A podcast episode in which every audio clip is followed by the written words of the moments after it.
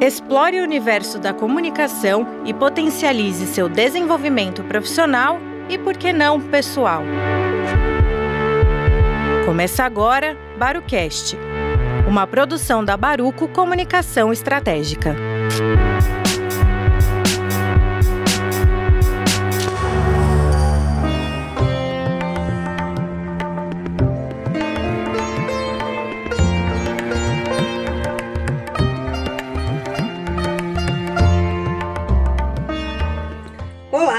Bem-vindos a mais um episódio do Barocast, um podcast dedicado ao conhecimento dos mais variados temas do universo da comunicação. Hoje eu trago para a nossa conversa a monja Reishin Sensei, que é discípula da monja Koen Roshi, com formação no budismo Zen, da escola Soto Zen da tradição do Japão. A Reishin também é pedagoga com atividade profissional por 36 anos no governo do estado de São Paulo contribuindo na formação e capacitação de servidores de prefeituras municipais e de órgãos estaduais para a implementação de políticas públicas das áreas sociais, direitos humanos, meio ambiente e em movimentos da cultura de paz e não violência. Ela orienta práticas de zazen, meditação zen e cursos. Integra também iniciativas de mobilização e sensibilização social por meio da meditação zen e diálogos temáticos a diversos públicos, tendo por base os ensinamentos do Shakyamuni Buda. E o assunto que nós vamos tratar com ela aqui é justamente sobre a comunicação não violenta. Monja Reishin, em primeiro lugar, muito bem-vinda e muito obrigada por aceitar o convite para essa nossa conversa. Agradeço muito o seu convite, fico muito feliz, especialmente em tratar deste assunto, da comunicação não violenta, que ela está dentro de um contexto de uma cultura de paz, né? Cultura de paz e não violência ativa. E ela começa pela comunicação não violenta, né? O que é isso? Então eu gostei muito desse convite. Estou aqui à disposição de você e das pessoas para tentarmos aprofundar um pouquinho que seja isso, né? Eu vou até introduzir um pouquinho o tema aqui sobre comunicação não violenta, até para quem não conhece, não tem familiaridade com o tema, saber como é que ela surgiu, né? A comunicação não violenta, que também é conhecida pela sigla CNV, foi desenvolvida pelo psicólogo americano Marshall Rosenberg na década de 60 e se baseia no estabelecimento de relações de parceria e cooperação, onde predomina uma comunicação empática. O Rosenberg teve uma, como inspiração nomes como Martin Luther King e Gandhi, que utilizaram a resistência não violenta e a desobediência civil para transformar realidades sociais de opressão. E aí eu pergunto então, Monja, é, até uma pergunta um pouco meio provocativa. Muitas pessoas pensam que a prática de uma comunicação não violenta é impossível diante das diferenças de pensar e de agir e da forma arbitrária, muitas vezes agressiva, que são tratadas as diferenças na sociedade, né? Eu pergunto, é preciso ser um monge ou uma monja para exercer a comunicação não violenta? não, não tem nada, a relação essa não tem nada, não está relacionado, né? É preciso ser gente, em primeiro lugar, é preciso ser gente, é preciso compreender o ser humano para poder compreender a comunicação não violenta. Ser monge ou monja, um religioso, é um caminho que a pessoa escolhe quando se identifica com uma tradição, com ensinamentos de um mestre. No meu caso, o ensinamento de Shakyamuni Buda. E o budismo tem tudo a ver com essa questão da comunicação não violenta. Mas para poder mergulhar na comunicação violenta, precisamos necessariamente nos conhecer enquanto seres humanos diante de inúmeras dificuldades e limitações. É lógico que no budismo nós podemos falar um pouco mais o que ele diz em relação. Shakyamuni Buda nunca estudou a comunicação não violenta. É um termo novo, é um termo recente de quem trabalha mediações de conflito. Você trouxe agora, né, um hum. grande trabalho da comunicação não violenta desenvolvido pelo Marshall, que eu conheci esse trabalho enquanto trabalhei junto com a Associação Palas Atena, que é a Lia Diskin, que é vinculada à Unesco, e a gente teve acesso a esses conteúdos. Isso me ajudou demais, demais, demais na minha prática cotidiana, também como monja, também como funcionária pública, como ser humano. É por aí, é um conhecimento que todo ser humano deveria se aprofundar é um ser mais do que estar, né? Não preciso estar no retiro, não preciso viver em retiro ou viver em meditação para não para não ter conflito, né? E inclusive dentro da definição ainda do Marshall, ele coloca que a CNV é a capacidade de expressar sem julgamentos, seja de bom ou mal, certo ou errado, focando nos sentimentos e necessidades comuns, mas que podem se contextualizar em cenários diferentes.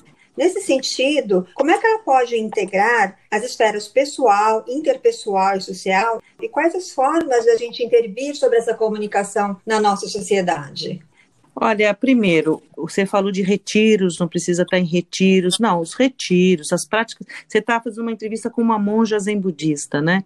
Uhum. E a gente diz que as práticas meditativas, tanto yoga, hoje muita gente tem procurado yoga, tem procurado vivências para um pouco se acalmar, né? Sair de quadros de depressão, sair de tensões, de nervosismos. Então procuram várias práticas religiosas, práticas espiritualistas e buscam sim retiros. E isso é muito importante, ajuda você a dar um tempo, né? Você desacelera. Então, esses encontros são fundamentais para você um pouco compreender como é que você está agindo no mundo. Porque a comunicação violenta, a violenta, ela é muito uma reação às coisas que nós, nos contrariam. Nós reagimos sem pensar. Enquanto a comunicação não violenta é uma ação, não é passividade, é uma escuta ao que nos contraria, é uma escuta àquilo que não compreendemos. E teve uma frase que eu gosto muito da comunicação não violenta, que é a suspensão temporária de pressupostos, né?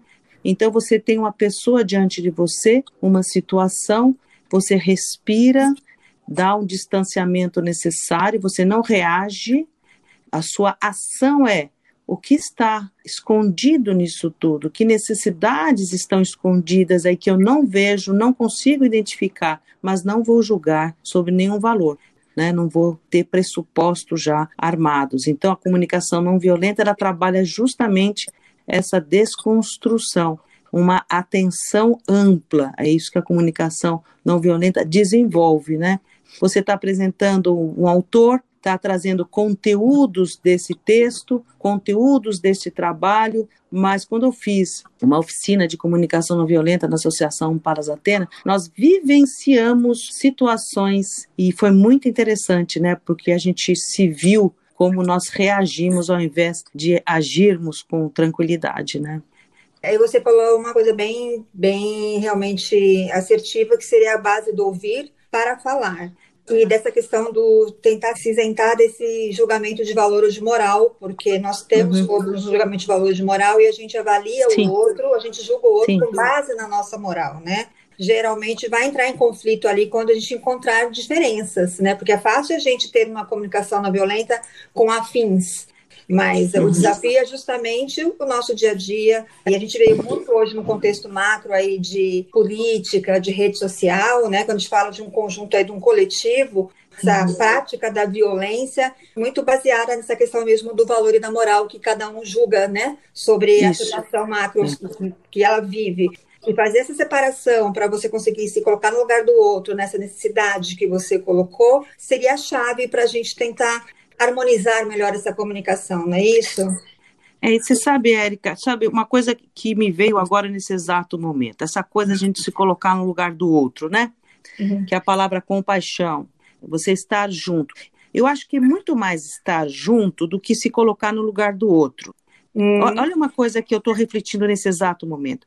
Ah, põe os seus pés no sapato do outro. Não, todos nós somos diferentes, mesmo que sejamos afins mesmo que tenhamos as mesmas crenças, somos totalmente diferentes uns dos outros. Nós temos alguns pontinhos de convergência, né? As pessoas que acreditam em Deus, as pessoas que são budistas, as pessoas que têm um time ou que acreditam têm determinados valores, tem alguns pontos de convergência. Mas numa situação você se colocar no lugar do outro é impossível. Você está indo para o ângulo que ele só ele pode ver daquele ângulo.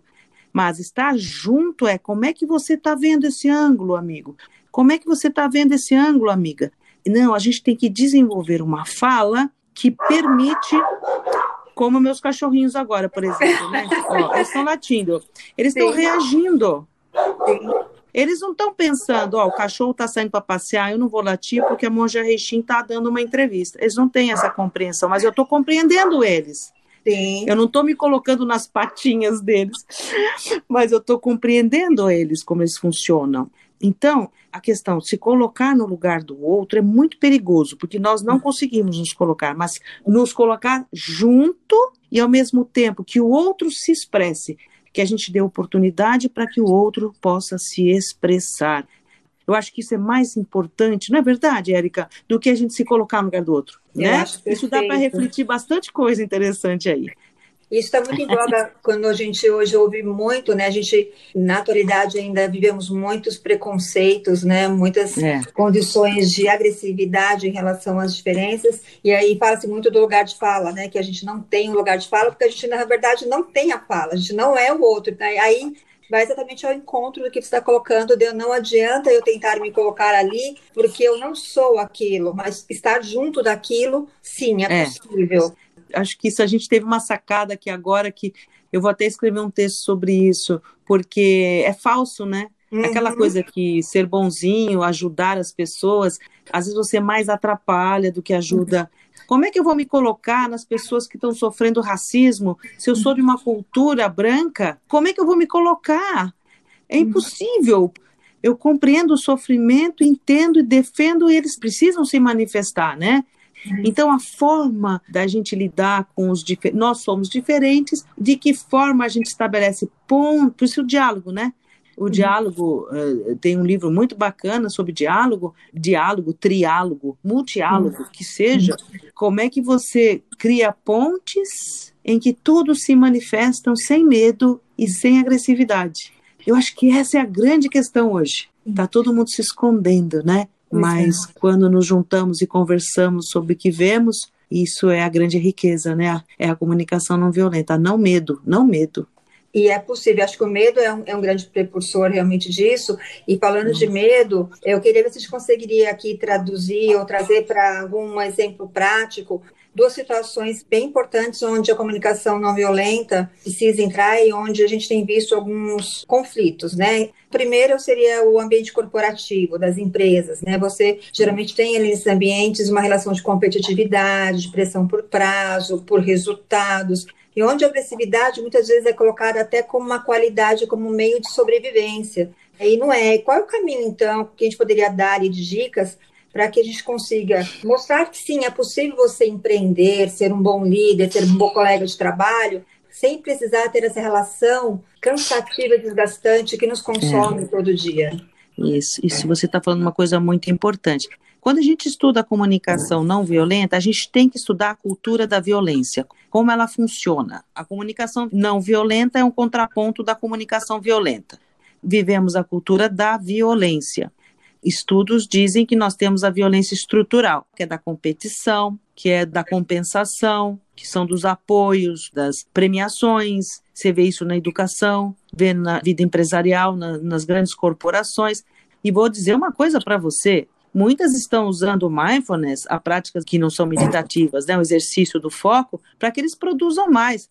Não se iludam que seja simplesmente para eles se sentirem bem. Então, nós estamos tendo uma grande mistura velada de aumentar a produtividade, porque as pessoas estão muito dispersivas, a tecnologia está dispersando as pessoas, então as corporações estão tentando de tudo para que aquele funcionário seja um excelente funcionário, mas ainda tenha a premiação, ainda tenha as suas diferenças. Isso está muito velado e ainda está muito presente, porque somos filhotinhos, filhos da cultura da violência. Então, é importante entender nas corporações se a cultura da violência era estrutural, é simbólica, ela está presente ou não. Agora, eu sou um funcionário de uma estrutura que pratica essas compensações de cargos, de disputas, de resultados. A gente tem que ver como se posicionar, certo? Então, é muito tênue. Agora, as empresas têm que ter resultados. As pessoas têm que produzir, elas têm que atingir metas, isso faz parte. Agora, como é que eu motivo isso, né? Qual é o processo que eu faço com que a pessoa tenha que atingir metas? Na perseguição? Na competição? Então, precisa ver isso. Que as empresas estão sendo extremamente desafiadas, estão, Então, que recursos que elas vão usar sobre os seus funcionários? São recursos de cooperação, chamar todos ao compromisso para os resultados. A missão é nossa. Vamos fazer juntos isso daí. Ninguém segura uma empresa quando isso é compartilhado, porque a criatividade de todos entra em ação. Então é isso um pouco, esse olhar que a gente tem que ter. A colaboração passa por esse processo de entender que todo mundo, no seu grau, tem essa cobrança, tem essa necessidade, uhum. tem o medo, né? Eu tenho medo de perder emprego, eu tenho medo de uhum. perder a lucratividade, eu tenho medo, cada um no seu estágio ali, mas que se eles se unirem dentro desse objetivo que é o comum, que você disse, de atingir as metas do coletivo, o cada um consegue fazer esse seu processo com mais assertividade, com mais coleguismo, Isso. com compreensão, com mais, Isso. enfim, harmonia no processo, né? Isso. né? É um processo que tem que ser sincero, honesto, transparente, né? que é o sonho de todos. Agora, em relação à agressividade, eu gostaria de ponderar uma coisa, né? Existe um livrinho, Vocabulário da Não Violência, né? Que é, não sei se é de quem, se é de, de Miller, Jean-Marie Miller, sobre a vocabulário da paz, da não violência. Agressividade é uma coisa, violência é outra, né? Agressividade é um mecanismo que nós temos para nos defender do medo. O medo faz parte da natureza de todas as formas de vida, uns com graus de consciência, outros não. Por quê? Porque a gente quer defender a vida. Por conta de defender a vida, nós nos tornamos agressivos porque queremos defender a vida. Então, às vezes, uma pessoa que está muito agressiva, o medo, ela está se sentindo ameaçada. Então, as condições que a gente tem que criar numa relação não violenta é do não medo. E o não medo é espaços de segurança. Como é que a gente desenvolve esses espaços de segurança? Então, isso tudo é um olhar em profundidade. Né? Buda, budismo, a gente tem uma representação bodhisattva da grande compaixão, Kanon Bodhisattva, que na, Chi, na China é Kuan e na Índia é Avalokitesvara, é a representação da compaixão. É aquela, aquele que olha em profundidade os sofrimentos e vai ao encontro. Então, na comunicação não violenta, quando você suspende seus pressupostos, quando você vê o outro diante de você como um universo infinito, né, resultado de infinitas causas e condições, você não conhece a história desse ser humano, e tenta identificar qual o medo. E é uma pergunta que tem nesse livro da comunicação não violenta. Isso é técnica. Que necessidades não foram atendidas nesse ser humano? Então, como é que a gente compreende e que gera o medo? Percebe como a gente está conversando aqui? A comunicação não violenta não é uma coisa tão simples. Não é simplesmente não xingar, não partir para cima, bater, que é a violência física e verbal. Não estamos falando disso. A comunicação não violenta significa comunicação.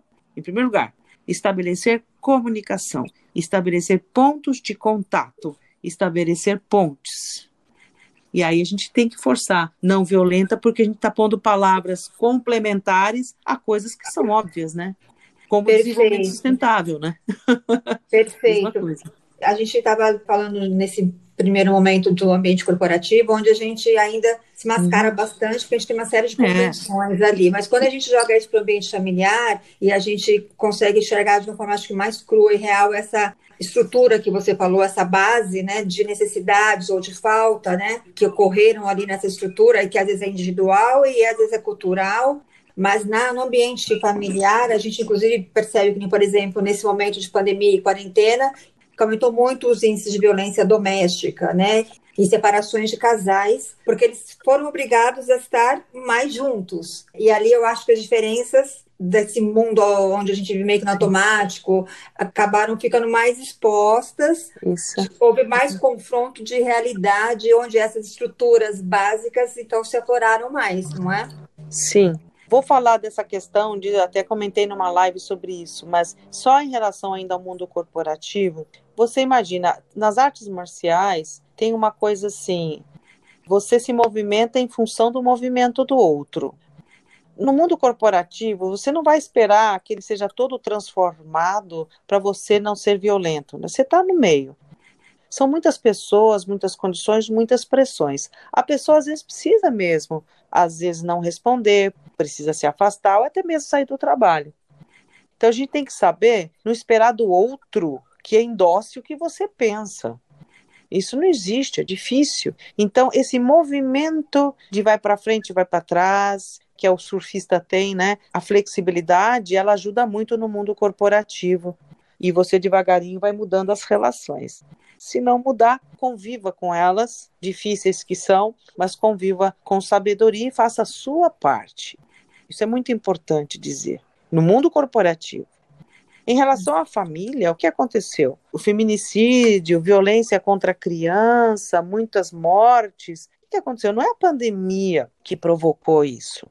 As relações já estavam esgarçadas, as relações já estavam comprometidas. Nós já estávamos suficientemente dispersivos, dispersos, longe dos nossos parceiros, das nossas parceiras, dos nossos filhos. Delegamos nossos filhos para terceiros e nosso marido, nossa esposa ou companheiro, companheira, estava no seu trabalho. Pouca convivência, só final de semana, possivelmente à noite. O que, que aconteceu com a pandemia? Pôs todo mundo para casa. Foi um processo de compressão. Todo mundo teve que conviver em quatro paredes. Só que pessoas que estavam bem usaram essas ferramentas internas e souberam lidar, estão sabendo lidar mesmo com dificuldade, mas estão indo. Agora, e pessoas que não tinham ferramentas nenhuma, já estavam rompidas, de repente convivendo. Nós vivemos, as coisas se manifestaram com muita força, sem elementos, sem ajuda. E essas pessoas, algumas, procuraram pelas lives da vida, pela internet, pelos amigos por online, ajuda. Outros não. Por que nós estamos fazendo essa live, conversando agora, essa gravação? Como Monja Coen foi chamada para inúmeras, e eu tenho ajudado, a gente está entrando, para soltar conteúdo, não digo positivo, mas conteúdo de força. Gente, se estava tudo assim, desgastado, rompido, vamos tentar estabelecer pontes, nem que sejam para sermos grandes amigos, grandes amigas, e voltar a desenvolver o respeito, voltar a nos visitar internamente, né? Por isso a meditação tem ajudado muito as pessoas nesse momento de pandemia.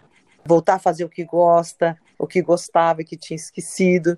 Enfim, é um momento também muito rico para quem saiba aproveitar dele com sabedoria e ajuda de solidariedade.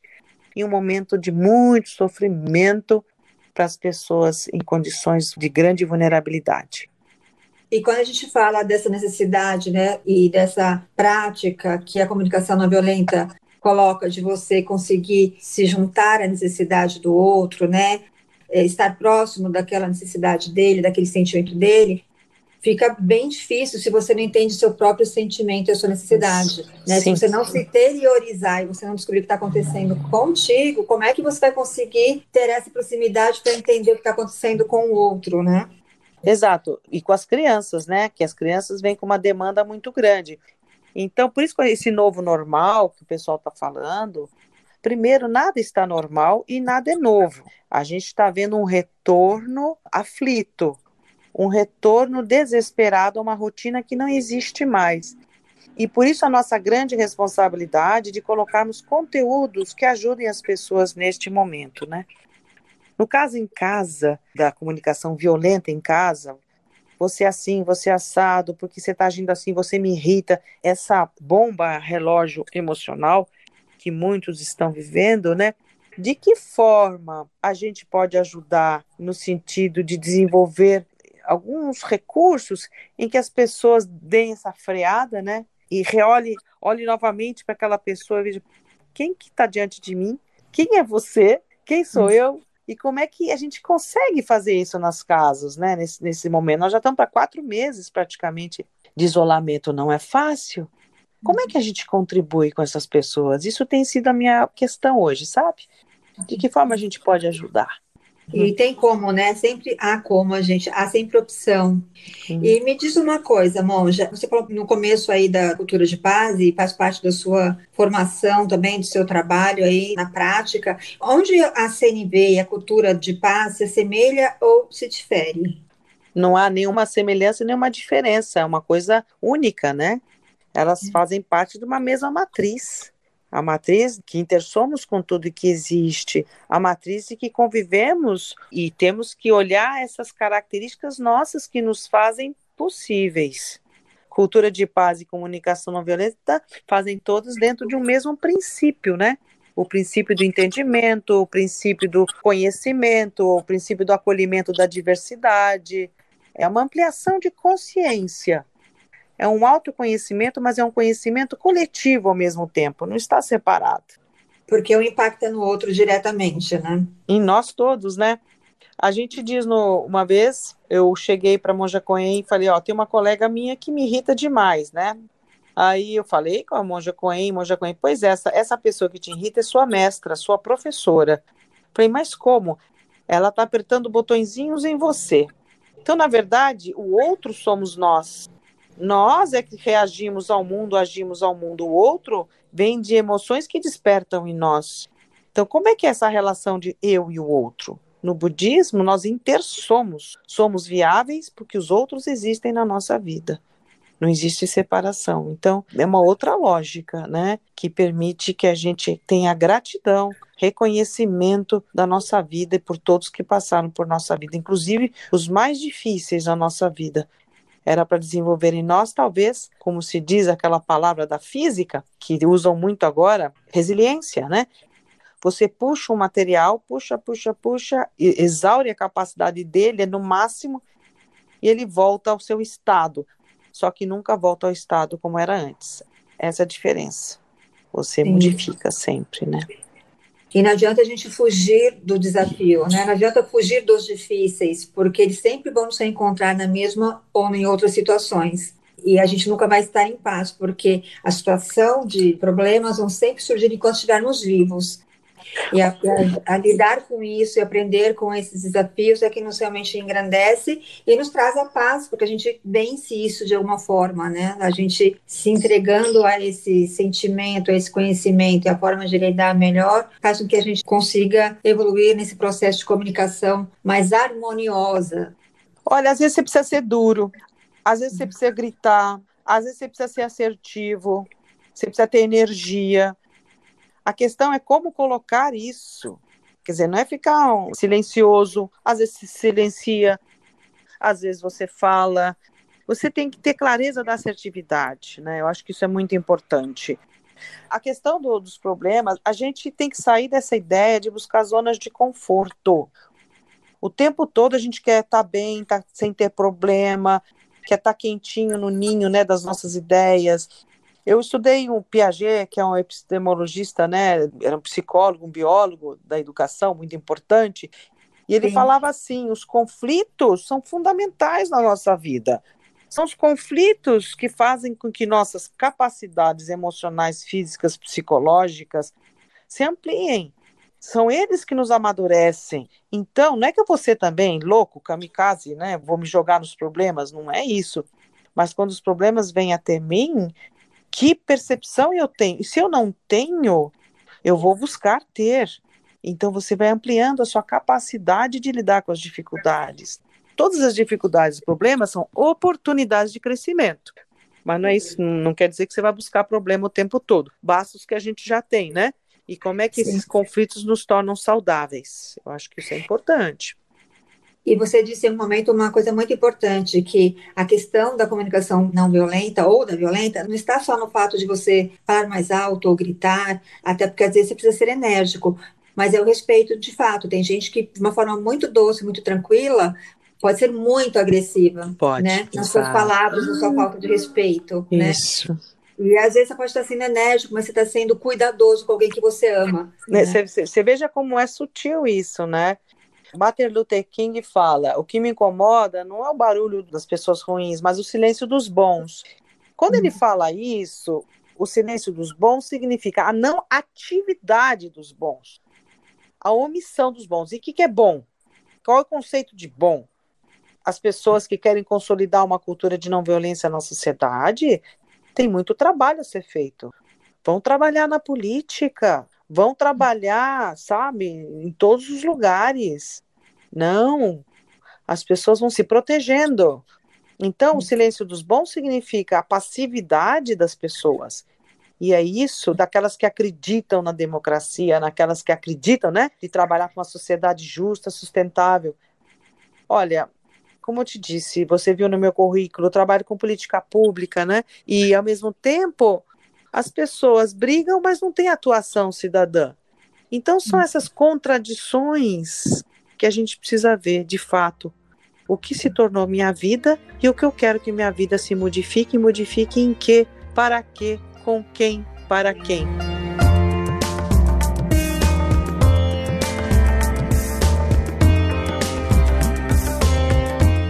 Monja, olha, infelizmente que pelo nosso tempo de podcast eu vou ter que encerrar o papo. Isso daria pra, né? Eu agradeço muito pelas suas palavras, os seus ensinamentos. É, eu espero que funcione como uma sementinha aí dentro de cada ouvinte do nosso podcast e que essa semente cresça, se propague em atitudes muito mais construtivas e resolutivas para o mundo que a gente vive. Para quem nos ouviu até aqui, se gostou, eu peço que compartilhe amplie o alcance dessa comunicação, porque é disso que nós estamos precisando, não é mesmo? Agradeço muito, viu, o seu convite, Érica, e esse é um assunto que a gente precisa mergulhar e estudar né, seria legal nesse seu contato você passar algumas referências para as pessoas, acabando a pandemia, que a gente possa fazer rodas de conversa. E se ainda a pandemia continuar, a gente fazer algumas rodas de conversa online sobre essa questão, que é de fato a comunicação não violência, não violenta, que é de fato uma cultura de paz e não violência. Eu vou deixar uns links aqui sim, inclusive links para quem quiser te encontrar porque com certeza é um assunto que precisa ser posto em prática e para ser posto em prática precisa de exercício. Isso. E acho que essa proposta da roda de conversa ela é fundamental para essa evolução dessa, dessa pequeno, desse pequeno tempo aqui que nós tivemos de comunicação para falar sobre a comunicação não violenta. E parabéns pelo seu trabalho, viu? Muito bom. Muito, obrigada pelo muito, convite. Muito obrigada e que isso se propague e a gente consiga evoluir um pouquinho aí com o mundo ao nosso redor. Isso mesmo, muito obrigada então, Érica. A todos. Tchau, tchau. Vamos firmes. Pratiquem meditação que ajuda. Com certeza, eu tenho tentado aqui. até, até o próximo VarioCast. Obrigada, até breve.